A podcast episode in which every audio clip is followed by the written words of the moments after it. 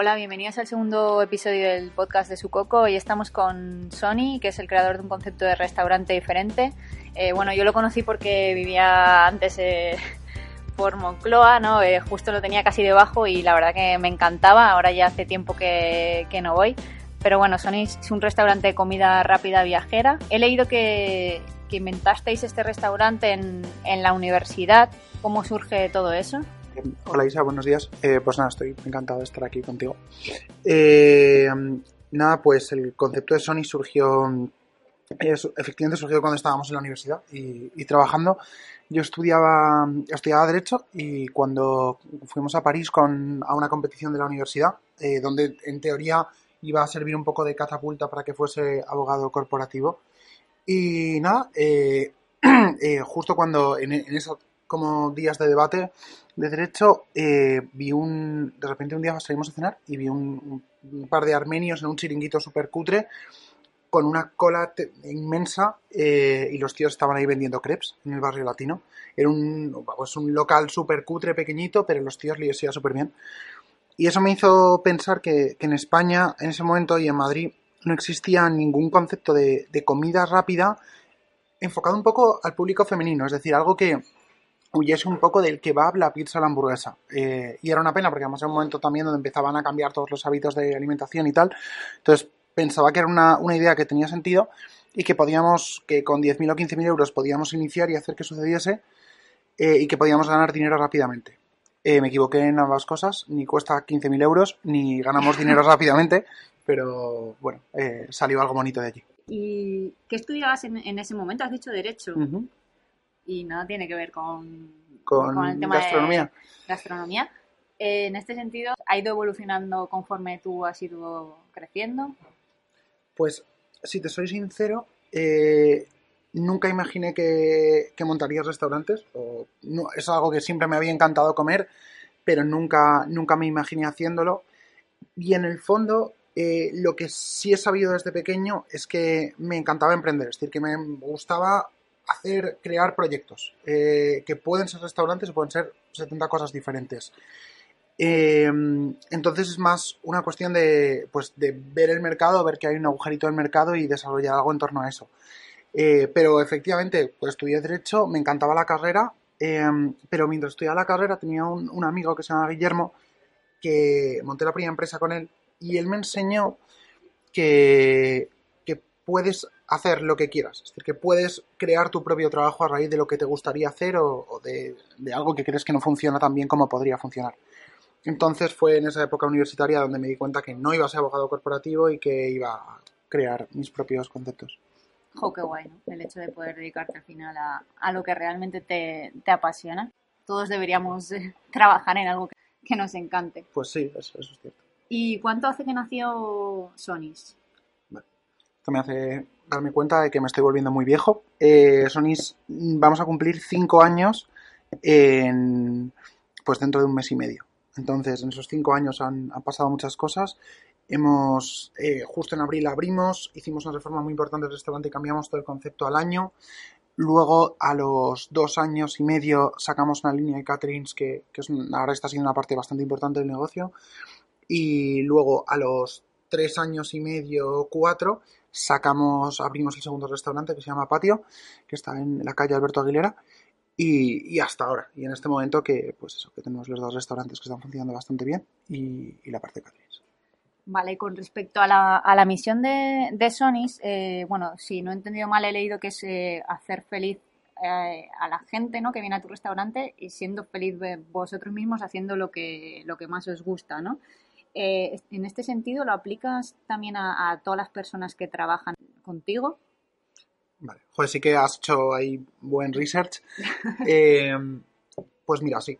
Y además, además, o sea, no, no es como sinceramente no es palabrería y se lo podrías preguntar a cualquier persona. Eh, al final, la, la, hostelería y la gastronomía es un trabajo súper duro. Eh, que requiere muchísimas horas de trabajo, eh, muchísima dedicación, eh, trabajas cuando la gente está en, sus momentos de ocio. Por lo tanto, para nosotros crear un clima donde estuviésemos todos felices, y cuando digo todos es todo el equipo, ahora somos 20 y, la relación entre todos es muy buena, era, era imprescindible. Dicho esto, según hemos ido creciendo y hemos incorporado nuevas personas al equipo y teníamos más trabajo y nuevas responsabilidades, ha sido un reto súper grande eh, poder mantener esta, esta dinámica de, equipo, de familia, de cercanía, y es algo a lo, que, a lo que no hemos renunciado y a lo que le dedicamos mucho tiempo. Y en, este sentido, ¿te parece importante emplear eh, por personalidad o por actitud más que por conocimiento o experiencia? Sí, esa es una pregunta súper interesante y súper buena. Eh, y, esto, y me la tengo que pensar la respuesta. Eh, sinceramente, la que me encantaría que estuviese aquí mi socio y que él, mm. contestase también. Esto, yo personalmente lo que más valoro es la actitud. Eh, siempre. Creo que hay una mezcla entre a la hora de coger a la persona perfecta, hay, un, hay una parte de, de actitud que creo que es el 50% o más. Luego creo que hay una parte de conocimiento que suma mucho. Y luego hay una parte de situación personal. Me da cuenta que cuando entiendes la situación personal donde está alguien, en la que está alguien, es muy importante, es, es, es, muy bueno porque puedes, realmente entiendes cuáles son sus necesidades y construirle un poco su trabajo alrededor de sus necesidades. Sé que puede sonar un poco naif esto, pero cuando al final entiendes a quién estás contratando y entiendes lo que necesita y entiendes un poco las, lo que cada uno de tus empleados tiene en su cabeza, es muy fácil que les alinees contigo. Entonces, eso es un poco el modelo que estamos intentando llevar a cabo, que es bastante intensivo en recursos sobre todo tiempo. Sí, yo creo que es complicado, pero creo que a largo plazo te puede beneficiar bastante, ¿no? Porque es muy importante al final el, hecho de poder compaginar eh, tu vida personal, eh, laboral y que, y que la empresa de algún modo lo tenga en cuenta, ¿no? Absolutamente. O sea, es súper difícil de hacer, pero es lo que tú dices. O sea, al final merece la pena. Merece la pena, sobre todo en un negocio como la gastronomía, donde la gente que trabaja en tu equipo es, es, la gente que está en contacto directo con los clientes y no puedes estar tú siempre. Por lo tanto, que tú les entiendas a ellos y que ellos te entiendan a ti, que haya un, acuerdo tácito entre ambas partes sobre lo que resolver lo que la otra parte necesita es súper bueno y es esencial. Vale, ¿qué es lo que necesitas para liderar y motivar a, a, tu grupo de personas? ¿Qué necesitas tú? ¿Qué necesito yo? Como líder, ¿no? Buenas preguntas, ¿eh? La verdad es que tendría que haber mirado mejor las preguntas. Eh, te lo he dicho. bueno, eh, así, más espontáneo.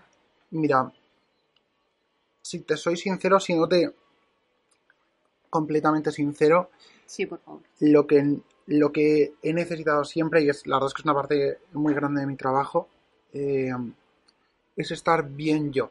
Eh, por ejemplo, ahora que hemos abierto, que hemos abierto el restaurante, el restaurante nuevo, patio, notaba que había muchos días que yo estaba mal, pues porque había mil cosas que no funcionaban, mil cosas que había que mejorar y que hay que mejorar. Eh, no puedes transmitir a lo mejor, ¿no? Si tú no, estás correcto, no puedes ayudar a. Justo. Entonces estaba completamente sobrepasado por todo, por toda la situación, y eso hacía que, que, me costase luego abstraerme de todo eso y comunicarle a la gente que trabaja con nosotros eh, cuáles eran las prioridades, cómo teníamos que hacer las cosas. Entonces creo que al final para liderar necesitas estar bien tú, por un lado, y por otro lado, es, aunque parezca absurdo, creo que es esencial, tener clara una estrategia, porque a veces pensamos un poco en liderazgo, en liderazgo y parece que es ser como dar un discursete y ser muy majo, pero no. Pues al final es tener claro cuáles son las prioridades y alinear a las personas con esas prioridades. Y es una cosa que, necesitas ambas patas. Sí, con esos objetivos, ¿no? A lo mejor. Vale, la competencia de, del sector es muy fuerte. ¿O cómo logras diferenciarte? Vale, buena pregunta también. Esto, la competencia del sector es voraz, voraz. Y además esto es algo que tienes que, sabes que si te dedicas a esto, pues es, es parte de la ecuación y tienes que vivir con ello. Mm. ¿Cómo conseguimos diferenciarnos? Si te soy sincero, a lo largo nuestra, de nuestra vida hemos tanteado diferentes estrategias, pero al final nos hemos dado cuenta que en los restaurantes funciona una cosa.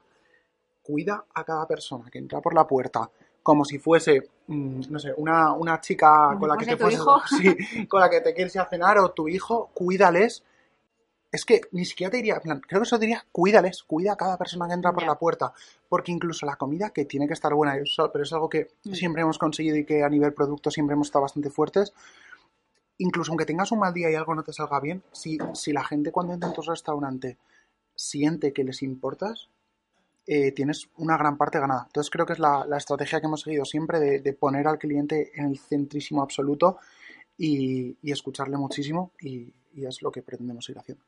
Genial. Y recuerdo que tenías en, cuando yo iba a comer, eh, tenías un crepe solidario que a mí personalmente me, encantaba. ¿Cómo se os ocurrió eso y, no sé si lo sigues teniendo? Vale, pues sí, teníamos un, un que primero era más por ellos, luego Kubuka, por una ONG con la que trabajábamos, eh, que tiene proyectos sociales eh, en Kenia y en Zimbabue, y en Zambia, disculpa. y lo cierto es que, bueno, es, una ONG maravillosa con la que, hacen unos unos proyectos súper chulos. Además, era, es, era y es especialmente interesante porque es una ONG que desde el principio se ha gestionado de una forma súper transparente y por gente joven. Entonces, digamos que querían crear una ONG destruyendo un poco todo lo que había establecido en torno a las ONGs y creando como nuevos canales de tanto de comunicación con sus socios como de cómo se gestionan los proyectos. Y en el momento en que creamos Sonys, y, eh, ellos nacieron también y la sinergia fue, fue, fue preciosa. Entonces, pues nada, estuvimos tres años y medio trabajando con ellos hasta que dejamos de colaborar simplemente pues, por el paso del tiempo. Pues uh, fue un ciclo que, que, empezó y que acabó y la verdad que, joder, yo creo que por ambas partes estamos súper contentos con haber trabajado juntos y de verdad les recomiendo a todo el mundo que le eche un vistazo a, a Kubukas. Vamos a hablar, eh, bueno, un poco de números, no sé qué te parece. En este sentido, eh, ¿las redes sociales las utilizas mucho? Eh, ¿Sabes qué número de seguidores tienes en, ellas? ¿Crees que te, que te ayudan o...? Las, las redes sociales las utilizamos muchísimo, yo y todos, o sea, puede gustarte o puede no gustarte, pero es un hecho. Entonces, esto es como respirar. Un poco sí, tienes que estar ahí, ¿no? Tienes que estar y le, le, prestamos atención y le prestamos recursos. O sea, le, es algo en lo que invertimos en términos de contenido para las redes sociales, en términos de ah, tiempo nuestro, porque es, es, esencial. Entonces tenemos una, una persona, Paula, que las lleva y que hace un, trabajo fantástico. Y yo además estoy súper implicado personalmente en ellas y pues en términos de stories, por ejemplo, estoy todo el día haciendo stories. Eh, entonces, pues sí, eh, de hecho podría decirte Vamos, los seguidores que tenemos en, las dos cuentas, tanto la de Sony como pues 1900, 2000 en la de Sony y 1100, 1200 en la de Patio. Y mola mucho porque aunque no sea un número brutalmente enorme de seguidores, son muy activos. Son mega activos y son, son 2000 clientes nuestros, lo cual nos genera una línea de comunicación súper directa con nuestros clientes y es una maravilla. Sí, generas esa comunidad, ¿no? Justo, que entonces puede parecer que no es enorme, pero la verdad es que estamos muy contentos y así es como vamos a ir creciendo, o sea, poquito a poco, de una forma súper orgánica, con seguidores de mucha calidad. Qué bueno. ¿Y, cuántas personas eh, más o menos entran eh, al día en tu restaurante? Vale, pues esto es una, pregunta que, que, me hago, que nos hacemos a menudo, de cuántas comidas estamos dando en términos... Vale, pues voy a, como es una entrevista, pues voy a, voy a ir a los días fuertes y así doy los, los números que molan, porque también hay días eh, que nos vamos a casa tristes. Em, pues vamos a ver, en Sonys a lo mejor podemos estar haciendo, por ejemplo, un viernes, podemos estar dando 50 comidas, 50 cenas, más o menos. Lo que sería, entonces serían en Sonys unas más meriendas, entre 100 y 130 personas, más o menos más patio, eh, que ahí pues debemos de estar en 30 comidas, 30 comidas, 30 cenas, o sea que ahí tienes otras 60, o sea que te estás yendo a unas 200 personas que estamos dando de comer todos los días más o menos. Y mola mucho, ya que me preguntas esto, porque vamos a hacer como el catering más, más grande que hemos hecho en, nuestra vida. Con lo que me has preguntado pensaba, joder, va a ser el primer día que más o menos vamos a dar de comer a unas 500 personas. Ah, o sea que que esperemos que, que nos salga bien, porque si no, un montón de gente no estará contenta. Seguro que sí. Espero, vamos. Vale, y bueno, esta pregunta no sé si la quieres responder, pero eh, ¿la facturación anual de Sonys? Vale, sí, no tengo ningún problema en contestarla. Esto, además en, en términos históricos y pensándolo como, como, empresa, no como, no como unidad de negocios, es decir, no como el restaurante en sí. Pues nada, mira, en, empezamos en 2014-2015, el histórico aprox, ¿vale? Serían eh, al principio 115.000 al año más o menos, que luego fue subiendo poco a poco a 180 el siguiente, 220. Y el año pasado, 2018, cerramos con 300, 300.000 algo, 300.000 bajos. Y mola mucho porque justo abrimos patio y ahora tenemos que tener a Catherine un par de bodas más. Entonces, para el año que viene proyectamos unos 650.000 más o menos. O sea que en crecimiento Va bastante crecimiento. importante. En crecimiento bueno. Y, y en este sentido, ¿qué visión tienes eh, como de aquí cinco años? Pues mira, esto es una cosa que nos preguntamos todos los días de nuestra vida cómo la vamos a gestionar. Por supuesto, vamos a, vamos a seguir creciendo porque hemos visto que al final tenemos dos conceptos eh, que funcionan y cada uno tiene unas fortalezas muy específicas. Y aparte hay otros dos o tres conceptos que a mí me encantan eh, a nivel personal. Y aparte tenemos un equipazo, ¿vale? Porque tenemos, somos cuatro socios, que los cuatro estamos muy implicados. Y aparte, justo debajo tenemos a, a un equipo muy muy bueno, especialmente, pues mira, Elena, por ejemplo, que es la que dirige todas las operaciones del restaurante de Sonys. Entonces, con este equipo, lo que nos gustaría, nos planteamos dos líneas de, de acción diferentes. Por un lado, sabemos que Sonys es un concepto muy replicable eh, y que podríamos montar tres o cuatro Sonys en los próximos años eh, porque tiene una, una, inversión inicial bastante bajita, el retorno está bien y la, fide, la, la consistencia del producto y por lo tanto el, de los clientes es bastante buena. Te, ¿Pero te planteas franquiciar o, o propios?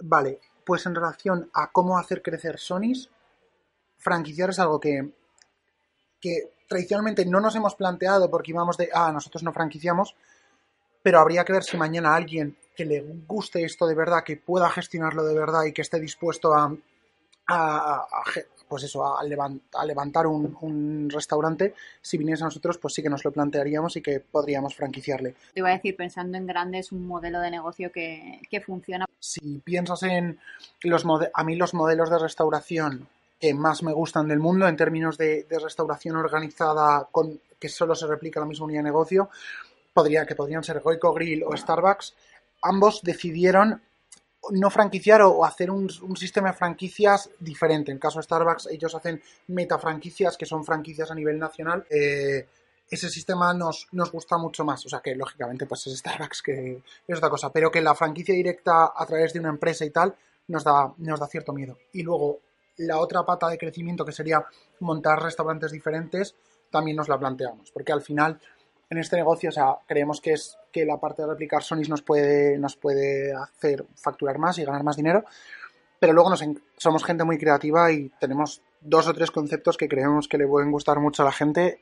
Eh, entonces, pues, ¿por qué no? Sabes que al final son más bonitos. ¿Y puedes adelantar algo de, de, esos conceptos que tan creativos? Así una. Venga, vale. O, esto es la primera vez que lo digo como alguien que no sea del equipo. Esto bueno, tampoco. No, no, no. Te no piedra sobre tu propio tejado. No, no pasa Pero... nada, yo te desvelo mi futuro. En plan de, por favor, no me robéis la idea. Eh, bueno, pues cuando estaba en.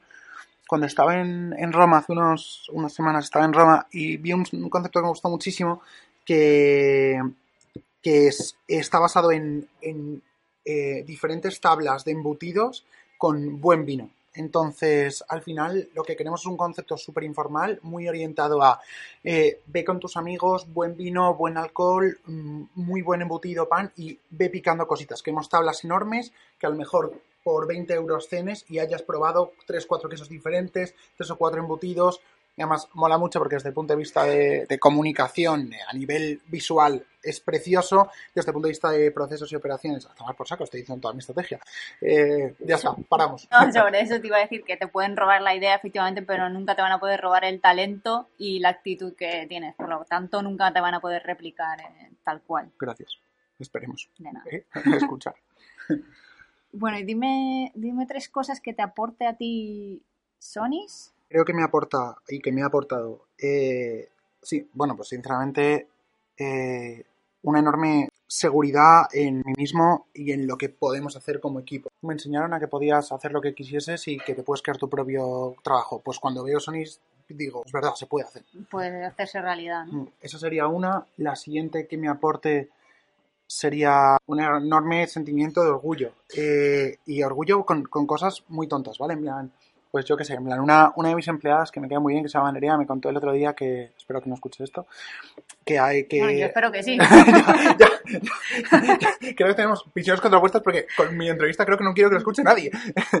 esto... Me, lo que me lo que nos dijo es que bueno pues que quería comprar que su padre tenía una moto y que llamó a su padre y le dijo mira voy a pagar yo la restauración de la moto pero cuando llegue de a casa otra vez a Granada vamos a coger y vamos a estar todo el verano restaurando la moto que alguien pueda hacer un plan así con su familia gracias a que, a que le has dado como una estabilidad económica, es, eso es algo, eso son cosas que, Es lo más bonito, ¿no? Al final del trabajo. ¿no? Es lo más bonito, efectivamente. Bueno, eso nos, llevar, eso nos llevaría a la tercera cosa más bonita, que sería mm, enormes y jugosos dividendos, pero eso todavía no ha llegado, entonces cuando llegue, pues ya te llamo y te lo cuento. Perfecto. Y luego, tres cosas que Sonys aporte a tus clientes. Vale, eso sí lo tenemos claro. Eh, Sonys como, como empresa, ¿vale? Aquí voy a meter los dos restaurantes. Creo que Sonys, primero Sonys Moncloa, aporta una forma de comer eh, por menos de 8 euros y medio infinitivamente mejor que todo lo que existía en la competencia, sobre todo en la zona. Eh, tienes por el precio que cuesta un McDonald's o una pizza, tienes comida que desde el principio hasta el fin se ha hecho de una forma súper casera, utilizando como, teniendo muy en cuenta como que sea equilibrado, donde no hemos utilizado conservantes, aditivos, donde no hemos hecho como te lo podría hacer tu madre en tu casa. Y haber hecho eso y haberlo industrializado en formato no masivo, pero en formato que podemos dar de comer a 100 personas, Sí. creo que creo que, que es un valor que le hemos dado al cliente.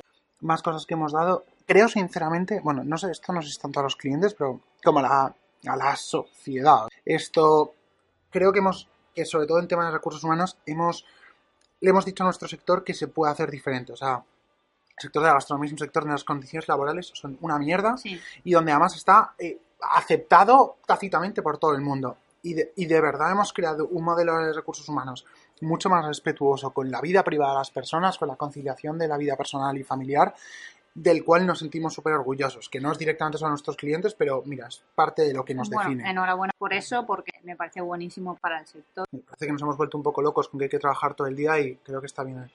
Y la, la tercera cosa, y esta la voy a, la voy a decir con patio, aparte de, de hacer una cocina que creo que es maravillosa y de la que estoy súper orgulloso, creo que también estamos dándole, ayudando a darle visibilidad a otros proveedores y a otro tipo de productos que, que, que están empezando a emerger, pero que, que no tenían tanta visibilidad, sobre todo en el público joven. Y con eso me refiero a- al pan de masa madre, que ahí trabajamos con Panic, que es una maravilla trabajar con esa gente, con esa empresa y con ese tipo de productos. Es un producto que lleva cero químicos industriales, cero levaduras industriales y es todo como, como se hacía el pan hace 200 años y lo pruebas y es mejor. Qué bueno.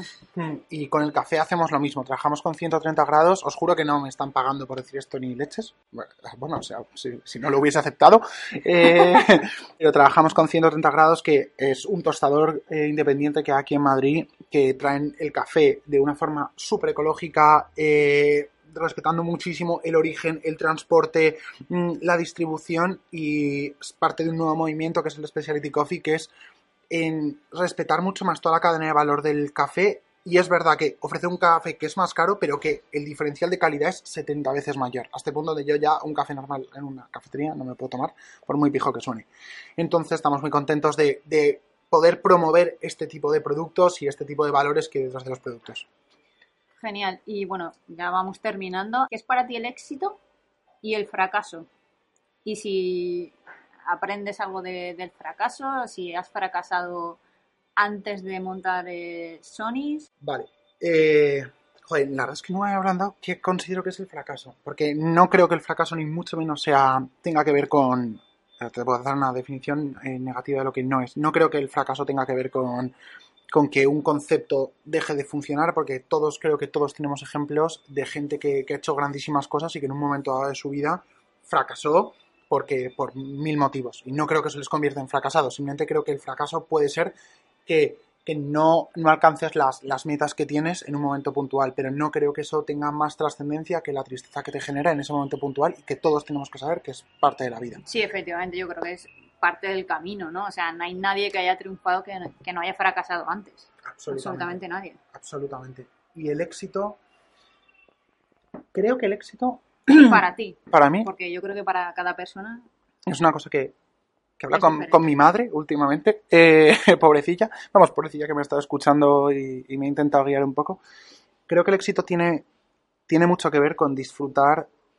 de- joder, es que la verdad es que son sus, son sus palabras. Eh, no tiene tanto que ver con, con alcanzar metas, que también, pero tiene que ver mucho con disfrutar tu vida día a día. Es decir, eh, y a los, de acuerdo.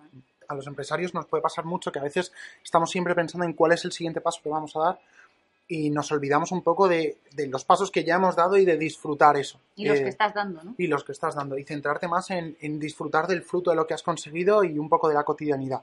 Entonces creo que el éxito es, es saber construir, pero al mismo tiempo disfrutar de lo construido y tener una vida, una vida equilibrada que te permita ser feliz. Genial. Y bueno, ya para terminar, eh, una frase que te guste y que defina un poco eh, el, todo el proceso ¿no? de, este, de este proyecto.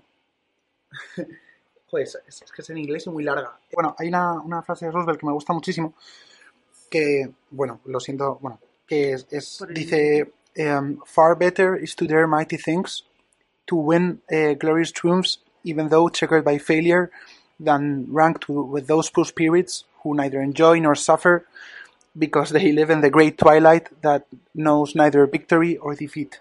Que es, vendría a decir algo como, juégatela y no seas eh, de esas personas tristes y grises que, que, en su vida no han conocido ni la victoria ni, ni la derrota. Qué bonito, me ha encantado, ¿eh? ¿Y dónde puede encontrarte la gente, tanto en redes sociales como en, en los restaurantes donde, donde estás?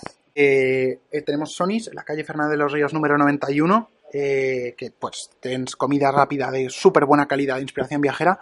Y tenemos Patio, que es un concepto más desarrollado, eh, con comida también de inspiración viajera, pero con un punto más creativo y un mayor nivel de desarrollo, eh, en la calle Alberto Aguilera, número 19. Y eso sería todo. Y bueno, y en arroba Sonis Food o Patio by Sonis. Oye, pues nada, ha sido un placer entrevistarte. La verdad que creo que has contado cosas súper interesantes. Me ha gustado mucho pues tu planteamiento y, y me encanta tu, tu, restaurante. Soy la primera que, que lo recomiendo. Así que nada, un placer. Eh, muchas gracias a ti, Isa, y me ha encantado la entrevista.